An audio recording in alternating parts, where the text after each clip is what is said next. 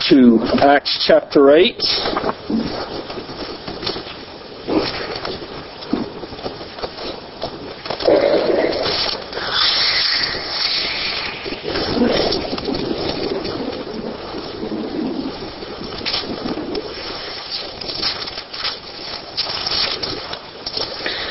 Acts chapter 8, beginning with verse 4. Now those who were scattered went about preaching the word. Philip went down to the city of Samaria and proclaimed to them the Christ. And the crowds with one accord paid attention to what was being said by Philip when they heard him and saw the signs that he did. For unclean spirits, crying out with a loud voice, came out of many who had them, and many who were paralyzed or lame were healed. So there was much joy in that city. But there was a man named Simon who had, who had previously practiced magic in the city, and he um, and amazed the people of Samaria, saying that he himself was somebody great. They all paid attention to him, from the least to the greatest, saying, This man has the power of God that is called great. And they paid attention to him because for a long time he had amazed them with his magic. But when they believed Philip as he preached the good news about the kingdom of God and the name of Jesus Christ, they were baptized, both men and women. Even Simon himself believed, and after being baptized, he continued with Philip. And seeing signs and great miracles performed, he was amazed. And when the apostles at Jerusalem heard that Samaria had received the word of God, they sent to them Peter and John, who came down and prayed for them that they might receive the Holy Holy Spirit. For he had not yet fallen on any of them, but they had only uh, been baptized in the name of the Lord Jesus. Then they laid their hands on them and they received the Holy Spirit. Now when Simon saw that the Spirit was given through the laying on of the apostles' hands, he offered them money, saying, Give me this power also, so that anyone on whom I lay my hands may receive the Holy Spirit. But Peter said to him, May your silver perish with you, because you thought that you could obtain the gift of God with money. You have neither part nor lot in this matter, for your heart is not right before God. Repent therefore of this wickedness of yours, and pray to the Lord that, if possible, the intent of your heart might be forgiven. For I see that you are in the gall of bitterness and in the bond of iniquity. And Simon answered, Pray for me to the Lord that nothing of what you have said may come upon me. Now when they had testified and spoken the word of the Lord, they returned to Jerusalem, preaching the gospel to many villages of the Samaritans. Of Samaritans. Let's pray. Our Father and our God, as we now have had your word read in our presence, so as it is proclaimed, I pray that Jesus Christ would be lifted up. For He is the substance of your word. He is the object of our faith. Father, I pray that He would be the center of our desires this morning. We pray in His name. Amen. It is amazing to consider the phenomenal growth of the church in its earliest years. It went from an insignificant handful right after Jesus was crucified to about 120 in the 50 days uh, afterwards. And then on the day of Pentecost, when Peter stood and preached, uh, several or a few thousand uh, came to Christ. And in the coming weeks, um, a few thousand more had come to Christ. And within the space of that one short generation, the gospel had penetrated into the very highest levels of the most powerful government in all the world. In fact, as we'll see in several weeks, to be honest, probably several months when we get to Acts chapter 17, when Paul and Silas came to Thessalonica, and they came to preach the gospel. The Jewish relig- religious leaders accused them to the city, um, to the city administrators or city magistrates. They accused them of being the people who had turned the world upside down. So powerful had the gospel penetrated into the very culture, not only of Judea, not only of Samaria, not only of Asia Minor, but even into parts of Europe, all in less than one short generation. So that they could say that the world was indeed being turned upside down by this gospel. Theologians and sociologists have tried to answer this question. Why or how did the gospel um, uh, spread so rapidly? How did the church grow so quickly? How could the early church grow from obscurity to worldwide recognition so rapidly? What is more remarkable is that the entire Jewish religious establishment and the entire Roman government were doing everything to stop the church. Anything they could do to hinder them, right down to severe persecution that included mass murder of Christians. But yet the church continued to grow. And it continued to grow in the face of unspeakable persecution. So how did the church grow so rapidly? And then the question is for us, what can we learn about how they continued to grow so that we can minister the gospel more effectively and grow the kingdom of God more rapidly in our own day and age here in our community of Brandon, Florida. There's a consensus opinion that has begun to form over the last several decades as to how the church grew so rapidly. And it's a view that I have come to believe as well. Uh, this view is that the church simply grew spontaneously. In other words, it grew from a natural impulse. The church did not be, need to be forced to grow. It just grew because that's what it was designed to do. Look at the text. Look at verse 4. Verse 4 sums up what I mean about the church growing spontaneously. And before I read the text, remember what we saw last week? The church was located in Jerusalem. It was localized there. All the, all the apostles were there. Um, the, the thousands who had come to Christ uh, had come to Christ because they had either come to Jerusalem for one of the religious festivals or either um, were living there at the time. And uh, Stephen uh, had stood up to preach in front of the Sanhedrin. He was stoned to death. The church was persecuted. The people fled everywhere, uh, all over, uh, but away from Jerusalem. And everywhere they went, whether it was in Judea or um, uh, Samaria, wherever they went, they preached the word. Verse 4 Now those who were scattered went about preaching the word. That's it. That is, I, entitled this sermon, Innovative and Effective Evangelism. What made their evangelism so innovative and so effective is that they simply did it. Wherever they went, they preached the Word. That was their method.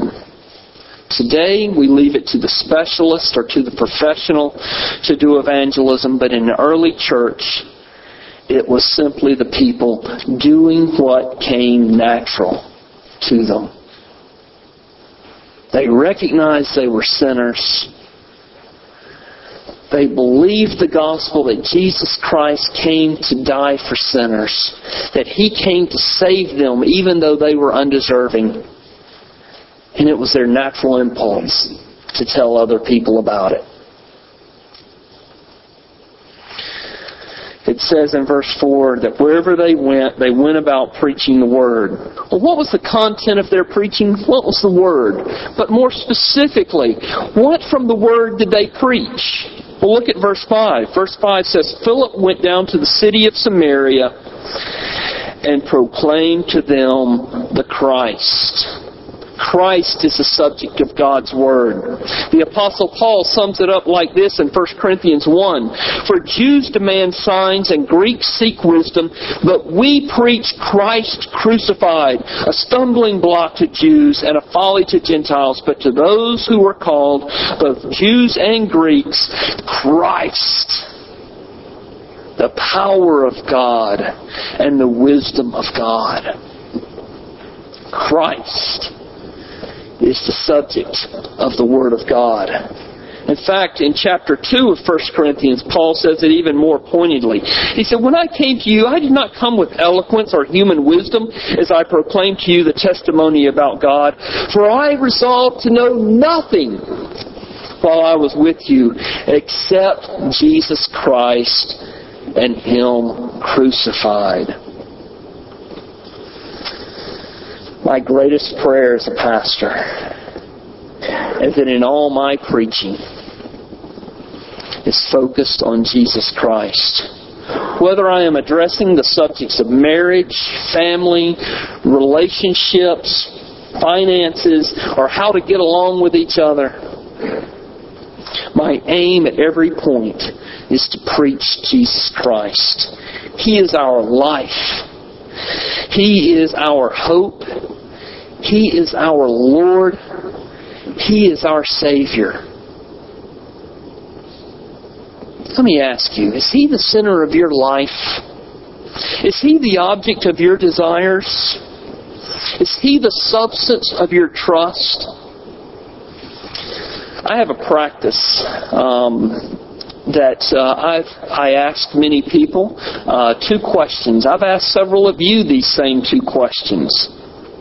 The first question is, if you died tonight, do you know for certain uh, that you would go to heaven?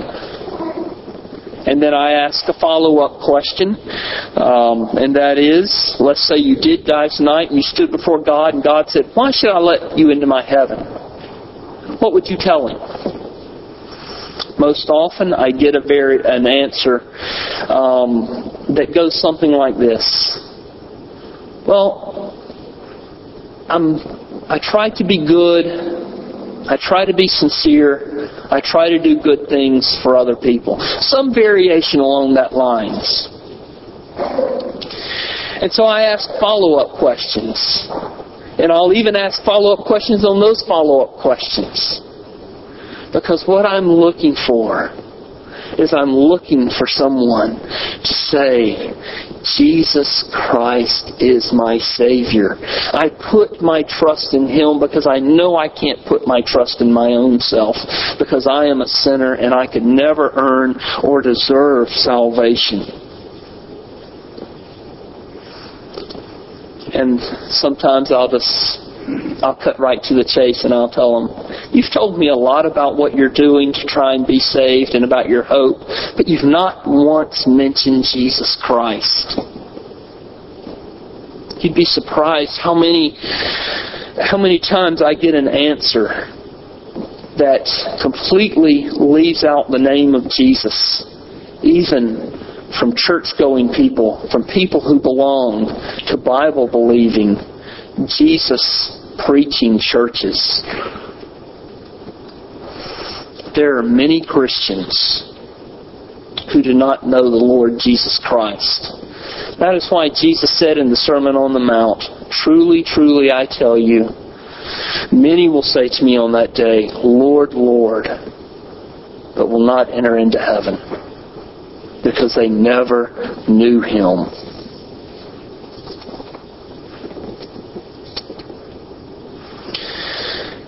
Why did Christianity spread so spontaneously? Why did it spread so rapidly? Simply because Jesus Christ was proclaimed. But in saying that, we cannot also, we cannot discount the importance of the miraculous signs that were being performed at the same time. When the word was being preached by certain of the Christians, uh, there were miraculous signs being performed. And so in verses 6 through 8, and the crowds with one accord paid attention to what was being said by Philip when they heard him and saw the signs that he did. For unclean spirits, crying out with a loud voice, came out of many who had them, and many who were paralyzed or lame were healed, so that there was much joy in that city. Before I address this subject of miracles, I want to make a parenthetical point. Uh, and that is, Philip was not an apostle. Where were the apostles? Remember last week, the apostles were still in Jerusalem, uh, Acts 8, verse 1. And there arose a great day, I mean, I'm sorry, there arose on that day a great persecution against the church in Jerusalem, and they were all scattered throughout the regions of Judea and Samaria, except the apostles. The apostles stayed behind in Jerusalem, not because they were scared, actually, because they were um, so firm in their faith that God would take care of them. So they stayed to minister to the church that had stayed behind. Uh, Philip was not one of the apostles. From best we can tell, he was not a pastor. Uh, from best we can ascertain, he was not even an elder. It seems more likely that he was a deacon. We met him in Acts chapter 6. Remember the uh, seven that were set aside to um, serve food to the widows? Philip was one of these seven, along with Stephen. And uh, this is important because it was this is important for me to point out because it was not the apostles who were doing the evangelism. They stayed behind in Jerusalem. It was the people who were preaching the gospel. They were the ones who were doing the evangelism. I think we make evangelism too hard these days. I think we feel like we have to have this canned approach before we can do any evangelism. Evangelism is simply setting Jesus Christ apart in your heart, recognizing what He has done for you, and telling others about what He has done. That's, that's that's what evangelism is. That's what the the early church was doing. They didn't have a canned approach. They had not gone through a a, a, a program on how to do evangelism. They were persecuted. They fled and they told everyone they met about this Jesus who had saved their souls. And the Word of God spread. The church grew everywhere they went. Now let's get back to the subject of miracles. Let me just state flatly that miracles are not performed today like they were uh, in the early church. The early church was literally cleaning out hospitals. That is simply not happening today. I do not deny that God works miracles. I, I know He works miracles. I know that He answers prayer. I know that He answers prayer for healing. But when the when in the early church, when they were preaching the Word of God, they at the same time were performing miracles in literally entire hospitals were being cleared out. We don't see what is happening in verses 6 through 8 happening today. Again, let me just say, I do believe in miracles. And I do believe that God answers prayer. But in the way that He was he was performing miracles on a wholesale in a wholesale fashion across an entire city. God is just not choosing to do that today. He can, he might again, but he is not doing that today. Um, but what does that mean for us? How, how do we apply this passage First of all, I believe that God does love to answer our prayers from believers. I want to challenge you to pray for unbelievers. I want to challenge you to ask unbelievers, how might I pray for you? and ask them to give you a specific um, desire and tell them, I want to pray for you in this regard. And God may choose not to answer that prayer. But I believe that He loves, He delights to answer prayers for the unbelievers. What was happening here is when the miracles were taking place, we see it right here in verse 7. Um, that many were then drawn to the message. In other words, the miracle got their attention. Miracles validated God's Word. We have the full deposit of God's Word in Scriptures now. And so God doesn't need to do these wholesale miracles to say that this is His Word. We have His Word. But let me challenge you. Pray for unbelievers. Ask them how you can pray for them and then uh, pray diligently and watch God work.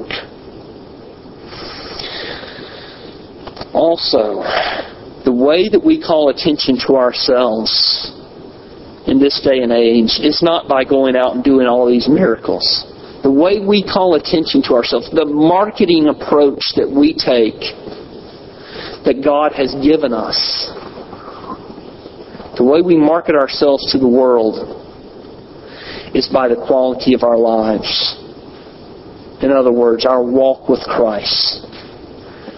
As we walk with Christ, as we live on a different plane than the rest of the world, as we follow His Word, as we step out in faith and do things that would seem impossible, and as we love each other in the body of Christ, and as we love our neighbor, and as we love our enemies, that is how we gain the attention of the world. The quality of our lives and the quality of our love. You wonder why the church has been marginalized in our day and age. I believe it is because we have marginalized our walk with Christ. I believe it is because we have marginalized the requirements of love that Christ has placed upon us. The reason the church is being marginalized in our day and age is because the church in our country is becoming more like the world than like Jesus Christ. Are you attracting more people to Jesus Christ by your life? Or are you contributing to the church's marginalization? Every effort, then we're going to see in the next point, was made to bring the new converts into the larger body of Christ. The apostles, as I said, were, were behind in Jerusalem. And so they began hearing these reports. Up in Samaria, people are coming to Christ. And God had, uh, Jesus had told them, You shall be my witnesses in Jerusalem, Judea, Samaria, and to the furthest ends of the earth. And so they hear these reports, and so then they send John and Peter up to find out what's happening. And when John and Peter get there, it looks like they, they did very little investigation. We don't find them investigating. What we find them is laying hands on these new Samaritan converts so that they could receive the Holy Spirit. In uh, verses 14 through 17. Now, this raises a lot of questions. What does it mean when they laid their hands on them and they received the Holy Spirit? This happens several times in the book of Acts. It doesn't simply happen here. It happens in Acts chapter 10. It happens in Acts chapter 19. What I have chosen to do is I have decided I'm not going to address this yet. In fact, I'm going to wait until chapter 19. If you're visiting with us for the first time and you are curious about this passage, you're going to have to continue visiting until we get to Acts chapter 19. And so I'm going to address that, um, this issue at that point. But what's important for us to see this morning is the, that the apostles, when Peter and John come uh, up to uh, Samaria, they are intent on making sure that these new converts are connected into the body of Christ. That's what they're doing when they are laying on laying on uh, hands. They are saying that uh, you belong to Christ. That uh, the Holy Spirit uh, lives in you, and you are a part of the Holy Spirit's uh, community. And uh, let me just make this application very briefly, and that is one of the very important ways that you can serve Christ here at Westminster is to look outside yourself when you are here and look around and see if there's someone you haven't met Welcome them into your lives. Welcome them into the ministry of the church. Help bring them into to our to our church family. Because it is very important that uh, we make every effort to bring uh, people into the larger body of Christ.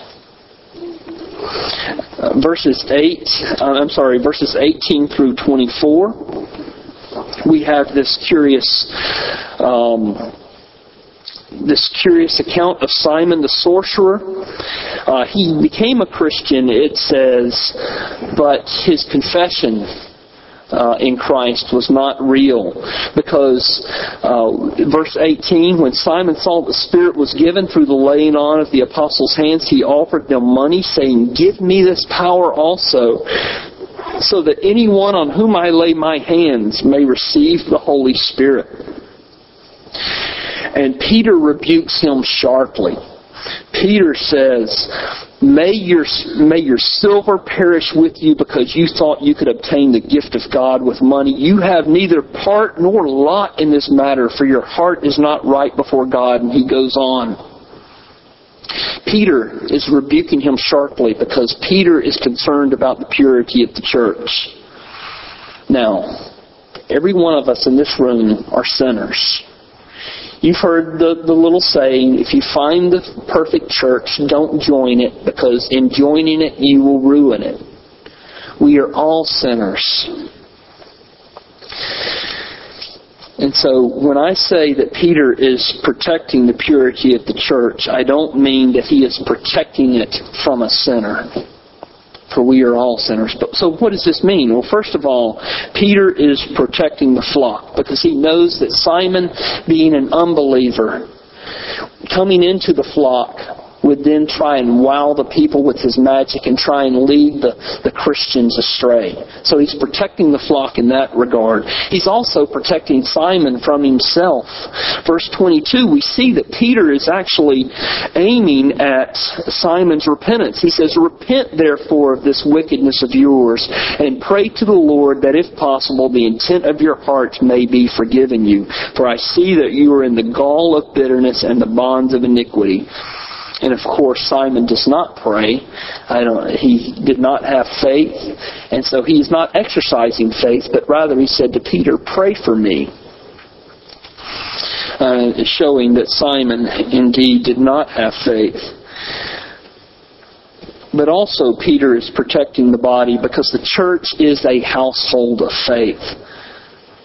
Unbelievers bring a different agenda to the church. Unbelievers are always welcome to attend. We love for unbelievers to come and investigate what Christianity is all about, to to um, belong to the activities of the church. But in terms of becoming a member, an unbeliever um, should not become a believer. Uh, um, rather, an unbeliever should not become a member of the church. Um, and one of the things that we are charged as elders to do is to see that that does not happen, because unbelievers have a different agenda. We see throughout history unbelievers becoming members of the church, and they exercise power by control and by um, politics and bring worldliness into the church, and it hinders uh, the faith of the church. And I want to say one thing uh, about our church. I I love the leadership of our church. They are men of faith and um, lead um, in their strong faith. We have leadership that believes. And then finally, we see in verse 25 when they had testified and spoken the word of the Lord, they returned to Jerusalem, preaching the gospel to many villages of the Samaritans. This passage ends as it began. Everywhere they went, they preached the word. Peter and John have come, and the church is now being even more intent on preaching the word. They're going throughout the villages, preaching the gospel to the Samaritans. Let me ask you in conclusion Are you self propelled in your evangelism? Or would it take a stick of dynamite to blast you out of your pew and into the practice of evangelism? Evangelism is not that difficult. It really is. Setting Jesus Christ aside as Lord in your heart, loving Him, fellowshipping with Him, and then simply telling other people about what He has done for you. And as I said earlier, I want to underscore it again. One of the best ways that we can evangelize the lost is simply step out in faith. And as we see our coworkers, our neighbors, our family members, our friends struggling with the struggles that are common to all of us. Ask them, How may I pray for you? And then pray diligently for them. And watch what God will do. Let's pray together. Almighty God, I thank you for these early Christians and their faithfulness to you and their insistence on proclaiming Christ to everyone they met. Because the gospel spread spontaneously. Eventually, through the ages, it spread down to us. Father, I pray that you would help us to set Christ aside in our hearts, to sanctify Him as our Lord, and then speak this glorious gospel. Uh, that those who have not met Christ may hear of Him and might come to receive Him as their Lord and Savior. We pray in His name. Amen.